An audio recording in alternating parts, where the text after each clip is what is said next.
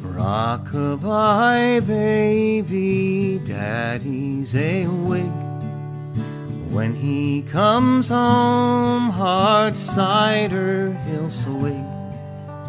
When he has swug, he'll fall in a stew. And down will come Tyler and Tippecanoe. Once the multitude begins to take an interest in the labors of the mind, it discovers that a good way to acquire fame, power, or wealth is to excel in one or another of them.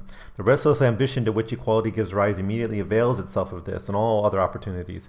The numbers of people who cultivate the sciences, literature, and the arts become immense. The world of the intellect becomes prodigiously active, as each individual seeks to blaze a new trail and attract the attention of the public. What happens is similar to what is happening in political society of the United States. The works produced are often imperfect, but their numbers is countless. And while the results of each individual effort are usually quite insignificant, the overall results are always very substantial. Well, welcome back to the American Writers 100 Pages at a Time podcast. In this episode, I'll be jumping into Volume 2 of Democracy in America by Alexis de Tocqueville. So, specifically, we'll look at Volume 2, Part 1. Um, now, uh, in the previous episodes, we looked at Volume uh, volume one of Democracy in America, which involved mostly with political uh, political culture, uh, the question of whether democracy could endure, what was its foundations institutionally, and all that good stuff. Um, some really great stuff in that part about his overall thesis, but also what he saw as the major threats and benefits of a democratic society, and, and the question that was on European people's minds at the time, and that was, could this experiment um, not just in republicanism, but by the 1830s in democracy, survive in America. And he's got his criticisms, his pessimisms, and his optimism for it. Uh, that section also looked at his views of empire and race.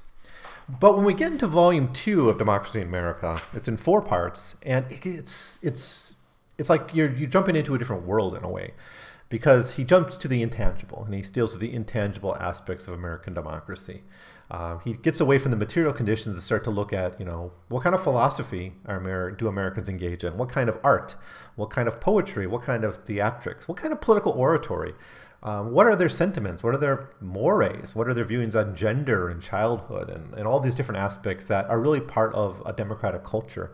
And it's the kind of thing you grapple with if you spend any time abroad and you, you know, you meet people from other cultures and you know they don't understand you or you don't fully understand them. And at some level it comes down to these these mores right? It's not enough to understand the constitution uh, or even to understand american history. These are aspects that are sometimes hard to to quantify but are so essential to um, american kind of self identity i think. Now i will say that throughout volume two of democracy in america we find tocqueville leveling more criticisms and more of his concerns about what democracy will mean. I mean, let me just try to give you the what I think the general argument is throughout this period, especially in the in part one, what we're going to look at today, which is called "The Influence of Democracy on the Evolution of the American Intellect," which is all about basically philosophy and and arts and and letters and that kind of stuff. It's that democracy has kind of a like everything kind of moves down to the lowest common denominator, right? Things become about market. It becomes commodified. Ideas become what can sell rather than what's true. There's kind of a, a, banality and a generality to American ideas. Banality in that no one really strives for the heights of, of artistic achievement that you might find in aristocratic societies, but um, there's also kind of a generality to it all, a, a, it's like full of platitudes. He really thinks about this in terms of like political oratory that Americans are really good at political speeches and, and speaking to the people, but they speak in in these broad platitudes that don't really say anything. It's the same with philosophy and religion, which just kind of rests on general principles rather than specifics and rather on, on bold heights. So it's a kind of a middling ground. It's almost like the the most if you want to look about it cynically, and I think Tocqueville does at times, it's the most marketable um, idea, the one that's easiest to sell, the one that's least likely to offend. Like imagine the salesperson meeting you um, on the, and he talks about salespeople from time to time here as examples. Imagine you meet the salesperson, and the salesperson uh, wants to sell you something, and you chit chat first, right? Of course, he's going to agree with what you say. He's going to say things that don't offend. He'll make statements about politics that are kind of middling. If he does get into politics, he'll probably avoid that. Or about philosophy, you know, that don't really take any firm positions. And then instead, you find terms like equality or even democracy or, or, or freedom getting thrown around, which of course are, are totally meaningless outside of any specific context, right? Of course, Southerners said we're defending our freedom during the Civil War, um, Southern slaveholders, and you say we were defending our freedom despite keeping people enslaved, and that's an outcropping of this this banality of intellectual culture in America. But it's this section, this part one of volume one, I think is one of the most interesting aspects in the entire book, and one I'll come back to. I will say something about the structure of this um, part is that, and this is true of all of all of volume two of, of Democracy in America, is it's a lot of short chapters. So this is a little bit less than 100 pages, and it's it's in 20 chapters, and some of these 21 chapters actually, and some of these are are a page long or half a page or just a few pages.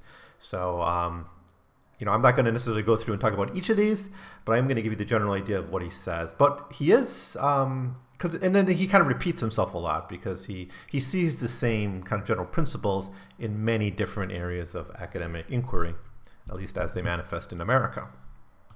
I mean, I guess you could say that what's important in American philosophy and American um, intellectual traditions is if an idea can be bought or if an idea can be sold. Um, that might be the crudest way of looking at it. Well, he starts with philosophy, and he basically observes that there's no great philosophical traditions coming out of America. And, you know, I think this hasn't changed significantly since this time. I mean, we got William James and pragmatism, and, you know, I don't know if there's any other big schools, maybe some of the civil society stuff more recently um, some technology philosophy. I mean, the, the whole situation has become more global now, but you know, the major American contribution to philosophy has been William James and, and pragmatism, and it's a very it ends up being a very American uh, approach to philosophy, right? Kind of looking at the debates in Europe about truth is kind of you know meaningless. Of course, William James essentially argues that what works is true. Um, um, now, another thing here is that he goes a little bit deeper here and he thinks that the Americans basically believe that there's nothing beyond intelligence or that intelligence is self-sufficient. That's the word he uses, self-sufficient. So there's no need for philosophical speculation beyond what intelligence can achieve or or or realize. So um, kind of the he talks about like they use Descartes because Descartes kind of justifies their empiricism, but the actual method of Descartes is not that interesting to to an American um, philosophically, anyways.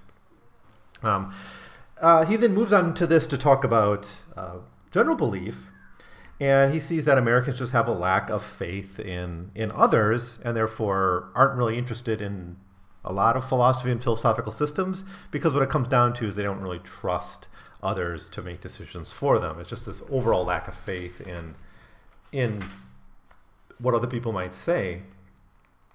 Um, quote, when a man who lives in a democratic country compares himself in, individually to the people around him, he feels with pride that he's equal to each of them. But when he contemplates his fellow man as a group, he sees himself in relation to that great body. He is immediately overwhelmed by his own insignificance and weakness. The same equality that makes him independent of each of his fellow citizens in particular leaves him isolated and defenseless against the actions of the majority. And here it's even referring to ideas. So there's a tendency in democracies for ideas to kind of draw to the mean, to kind of what's what's acceptable and what's self-evident and what's practical. And that kind of sums up most of what happens in this this part, even though it, it goes on for another you know 80 pages detailing all this in different fields. But that's that's really the main idea. Uh, chapter three is on general ideas, and here he he just says that general ideas are weak. General ideas are kind of there's kind of a feebleness to them because they are essentially platitudes, and if you know they're they're just broad statements, but they're really attracted to Americans for that very reason. And I, you know, in Tocqueville's mind, of course, the whole system of democracy in America relies on a, a basic generality, which is easy to understand, and that is that all men are alike. Each is born with an equal right to liberty, which is something even like the Greeks and Romans, it, even evaded them in their, their pursuits. Um, So what does he say here? Uh, a person who lives in a democratic country sees only sees around him only people more or less like himself, so he can't think of any segment of humanity without enlarging or expanding his thought until it embraces the whole of mankind. End quote. So we like democracy. Everyone else must like democracy. I like ice cream. Who couldn't like ice cream? You know, baseball's the greatest game ever. So why don't the Chinese play it? That's that's the kind of the the logical extent of this kind of pers- perspective. Because if you do see truth in these general principles, they're they're that's only useful if they're universally applicable. And of course, they never are. And, and that's kind of where he finds a bit of distaste for American philosophy. I will say throughout this, he thinks American art and letters and, and intellectual culture is very prolific. It, it produces a lot, but it produces nothing really memorable, right? Um, and he gets this way with art, with the artisan culture or the the uh, writing, you know, literature that there's a lot of novels being written, but no novel that anyone's going to remember a few, you know, later. So I, I, don't know where you would put like someone like Cooper into that. I mean, who else was popular at the time? Charles Brockden Brown. We did a series on him. There's a few others, but you know, by 1830, it's before the American Renaissance, so there's not really any clear titans of American letters for him to to point to. Certainly not in philosophy. So he is working from a bit of a desert. Had he wrote, written this later, maybe he'd have come to different conclusions. But I think some of this still stands up um, in kind of just that overall practicality, the pragmatism of American philosophy. There's really a, a dialogue to be had with William James in regards to, to these arguments Tocqueville's making. So next we have a few chapters on, on religion. And these are, um, he basically makes three or four conclusions about religion here. One is um, like philosophy, religion in America is going to be practical, it's going to be independent, and it's going to be general. So um, um, that's just an extension of what he's been saying overall, right? American religion is it's already established as independent, that it's outside the state. That he talked about in part one. But he goes on here to talk about kind of the generality of, of religious values in the U.S. I mean, for instance, there's no need to have a deep philosophical understanding of the theology beyond the existence of God, right? God is just something we feel, it's something we experience. Of course, He exists, right? Because everyone kind of agrees. Um, and that's that's that. Um, he goes a little bit farther here, seeing that there is a function of, democ- of, of religion and democracy to be a bit of a tempering force. Uh, when we think about like the the temperance movement and some of the reform movements of the antebellum period, there might be something to that. He writes The chief business of religion is to purify, regulate, and restrain the overly ardent and exclusive desire for well being that man feels in ages of equality. But I think it would be a mistake for them to try to subdue it completely and destroy it. They would not succeed in dissuading men from love of wealth, but they may yet persuade him not to enrich himself and others than, than, than less than other than honest means. As men become more alike and more equal, they become increasingly important for religion, not only because to remain studiously aloof from the daily course of business, but also to avoid unnecessary conflict with generally accepted ideas and with the enduring interests of the mass masses. Because common opinion seems increasingly to be the foremost of power and the most irresistible.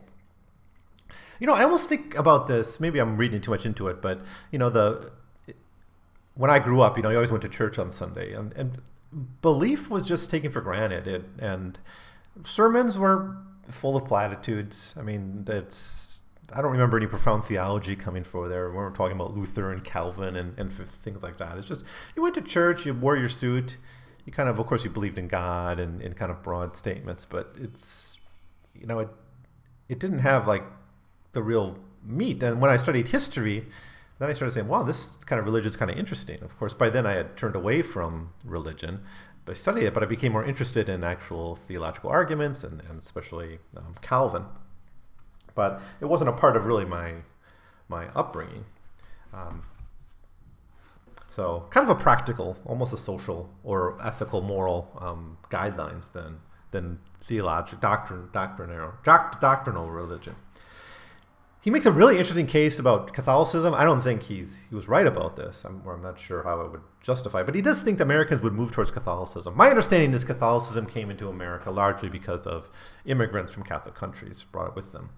But he thinks Americans would be attracted to the governing order of of Catholicism, right? Kind of the administrative centrality of Catholicism. And what is it about it? Well, it's it's for him it's this great unity. While the Protestants have all their different squabbles, about theology. The Catholics just have this broad unity. So it's like, again that generality, and that you you kind of have this broad principle. You got the Pope, you got the organization, but it, you know beyond that, it's just kind of a general set of traditions and and customs. And he saw something in that that reflected what democracy. And I, you know, it's only one page literally that he does this, but you know there there might be um, more to more to say about that in in some other context. Um, he also thinks pantheism would take off in America. Of course, pantheism is the belief that God is in everything, and of course, that's just the ultimate of of a general religious belief, right? To just say God is in everything. You know, He's out there in nature. He's He's in my heart. I'm part of God. You don't get any more general than that. So obviously, that's why he thinks that's that would be attractive to Americans. The last part of religion that he brings up here, though, is the tendency of American religions to believe not in the fallen man, but in the perfectible man. Right? This is really key to the reform movements of the antebellum period and the, the Second Great Awakening. Right? Well, the First Great Awakening was more fire and brimstone, you know, sinners at the hands of an angry God, this more Calvinist um, type of approach. But by the Second Great Awakening, it was all about the perfectibility of society, of man. And of course, you need that in a democracy, right? In a democracy where laws are unstable, where things are constantly changing. And this overall perfectibility is, is something that runs throughout this, this whole book. He even talks at one point about, uh, talks to a sailor who, asking why are the ships made in America so bad? And he's like, well, there's going to be a new model next year, so why do we invest in making a, a ship that's going to be great? We're just going to replace it right? Which is kind of kind of fascinating.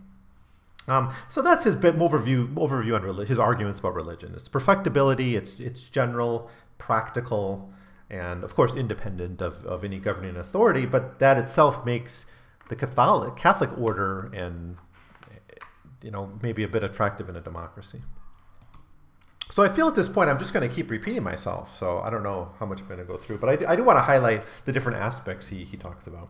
He has several chapters devoted to like the arts and sciences and technology. And the general argument here is you're going to get practical science.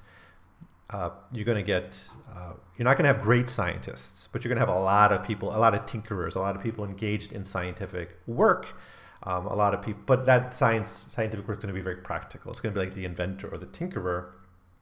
Um, and you're actually going to end up with a whole lot of scientific productivity in America, but you're not going to have that like the Isaac Newton kind of figure who's going to unlock brand new ideas in in physics or chemistry or something. That's that's going to come out of aristocratic cultures. What you get instead in America is this endless strain of practical applications of science and and practical arts. He's got a really great section here. It's actually chapter 11 of, of part one called basically on the spirit of the arts. Yeah, it's called "In What Spirit Americans Cultivate Their Art," and um, you know the whole section is is actually quotable here. He writes, uh, "The democratic social state and institutions also impart certain distinctive tendencies to all the imitative arts, tendencies that are easily pointed out. They commonly discourage portraits of the soul and encourage portraits of the body, and they substitute representations of movement and sensation for that of feeling and ideas. Finally, in place of the ideal, they put in the real." I doubt that Raphael produced an elaborate study of the intricate workings of the human body as do the draftsmen of today. He did not attach the same importance as they do to rigorous exactitude in this respect because he aspired to surpass nature. He sought to make man something superior to man. He understood to embellish beauty itself. Um, so that's that's a general idea about science. And again, it, it, you know all these arguments, all these little essays he has are connected on this this overall theme of of uh, this kind of mid-lane nature of intellectual traditions. Uh, he's got a section on why Americans can't have really awesome monuments. Uh, a lot here on, on literature. It's instead, really, uh, I think it's chapter 14 here where he says basically literature in America is an industry and it's mass produced. When you look at one of the most important outputs of American literature, in my view at least, would be the pulp magazines of the late 19th, early 20th century, up until even that and uh, the post World War II period, you know, that's that's mass produced, really a lot of it. You know, and it's one reason we don't remember a lot of it, or a lot of it's not recorded or or, or studied. Some of it's been good though, right? There's a few jewels in there, but it's a lot of mass produced schlock, right? But there's people like that schlock, right? You, you watch, um, you know, people on YouTube reviewing old bad movies from the 70s and 80s, right? There's there's kind of an art to the schlock, and, and Americans kind of like that. I can't imagine Europeans getting the same kind of fondness for um, um, that kind of mass-produced drivel. Um, but there was kind of an art to it. Um, uh, he talks about the effect of, of America on English. Um, again, you get the, the turn towards general terms for things and the replacing of the words of caste and status. That's, of course, part of democracy, right? You, you, you, replace the word master with boss or something like that. But he also sees something more destructive, and that's the rise of abstract language and abstract words. Um, as always, that's kind of the, the, the pitfall of, of generality is abstraction, and abstraction is, is dangerous in his view. Um, as with poetry, it's the same thing. You the themes are lo- are fewer. Uh, Americans will tend to write poetry about fewer themes. He mentions they don't write about nature. Um, you know, I don't know what he. You know, of course, he doesn't have Robert Frost, and, and, and I do think American poets write about nature from time to time. But at his time, apparently, he didn't think they did. Um, but they reduce the themes, themes, but they kind of aggrandize them, and they make the scale larger. They kind of gigantize them, and again, it's it's kind of they take something that's kind of small and, and make it general. All right, and that's that's the whole sin of American philosophy and intellect in this whole section of the book is they take something that's small and just make it everything and, and make it that's this kind of making things general. Um, same with oration, um, the kind of the pompous speeches. It's, it's, like with the poetry, it's like a vast scale on nothingness, the vast scale of nothingness. Um, theater um, theaters the, the, section on theaters chapter 19 is one of the more interesting because he he does think theater even in europe is one of the more democratic of the art forms. And um, so it's kind of like that. In that case there's more of a common ground perhaps. But he sees the same kinds of conclusions a tendency towards platitudes and, and banality. Uh, chapter 20 is about history. And as a historian I, I, have to maybe focus on that a little bit more. Um, at first I thought, is he going to talk about bottom up history here? Because he says, well, American historians aren't interested in the great man. I'm like, well, when I hear that, I say, well, the alternative to the great man is history from below. But that's not really where he goes. This is he's, he's not seeing like a history from below or from the common man necessarily. Instead, what you see are laws of nature or uh, explanations of history through big trends, big global trends, or, or, or like the massive shifting of the glaciers. Uh, that's driving history. Of course, we understand the reason there's not the focus on the great man, right? That's offensive to a democratic culture. Um, but instead, you get the the kind of the, the broad trends, the wheels of history just turning. Um, he writes, when all trace of the action of individuals on nations is lost, it's common to see change in the world without being able to discover any driving force behind that change since it becomes quite difficult to identify and analyze the various factors which, acting separately on the will of each citizen, causes an entire people to undergo change. It is tempting to believe that the change in question is not voluntary and that societies are unwittingly obedient to superior forces, which dominates them. And that, that's he thinks is a danger. He thinks there's a space for great man history, and to, to, to throw it all away for kind of the, the, the broader wheels of history is is to lose actually explanatory power and, and that's what he thinks the danger is. And so we see here in this section, it's part one, about 100 pages, so it's a big chunk of the overall book, but it's all coming back to these same themes of American, the American mind having a fascination for banality, generalities, platitudes, broad statements, and uh, maybe overly ripe oratory and, and, rhetoric, covering up a lack of actual intellectual sophistication. Uh, but what it makes up for in that is is maybe an output in productivity and, and how things become industries and how everyone's kind of involved in it. Um, so I don't know. I think it's pretty easy to understand, um, but there might be aspects of this that you don't agree with or, or think I'm misreading. So if you read Tocqueville and you have your own thoughts about it, please leave your thoughts below or send me an email at 100pagescast at gmail.com. In the next episode, we'll look at part two of volume two, which is called The Influence of Democracy on the Sentiments of Americans. It's a rather short section, but I think this one deals um, with uh, civic organizations and individualism. So we're going to have to, even though it's a shorter section, we might have to take a little bit more time walking through that because his definition and his feelings about individualism and egoism are very, very key to unlocking his whole whole narrative. So um, that's it for now. Uh, thanks as always for listening, and I will see you next time with that'll be part six of my review of Democracy in America by Alexis de Tocqueville. Rockabye, baby, when you awake, you will discover old Tip is a fake.